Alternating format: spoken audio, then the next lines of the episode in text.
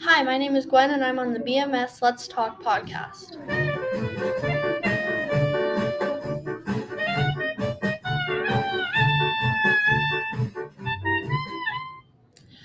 Today, I'll be talking about the story of Icarus.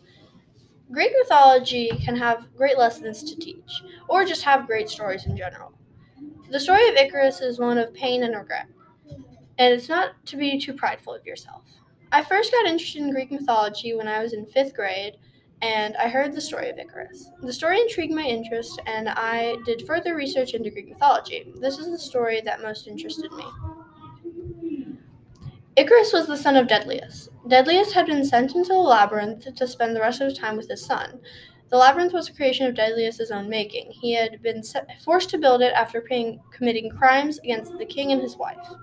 The king had had Daedalus make things that were not good, and the townspeople found out, so they decided to just put him in the labyrinth.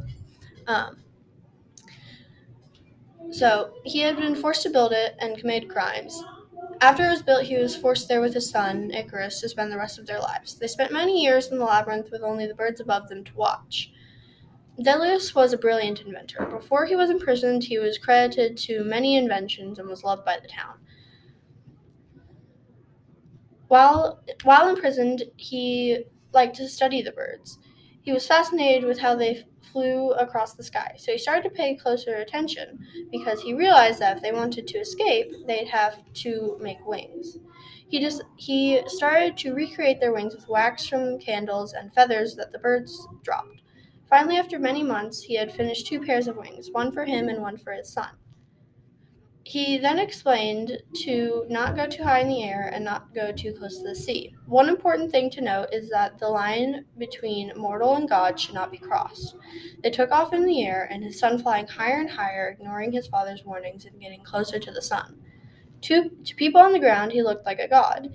This angered the gods while he watched, while they watched.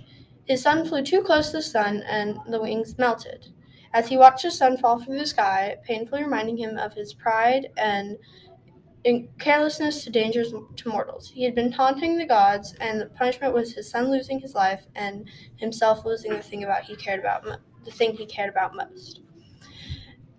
when his son died, he was he went back to the labyrinth and spent the rest of his life in the labyrinth, just there because he did not want to leave. He did not attempt to escape again. He just was there.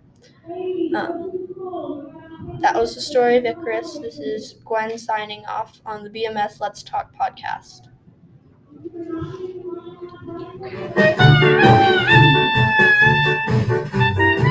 Thanks for listening.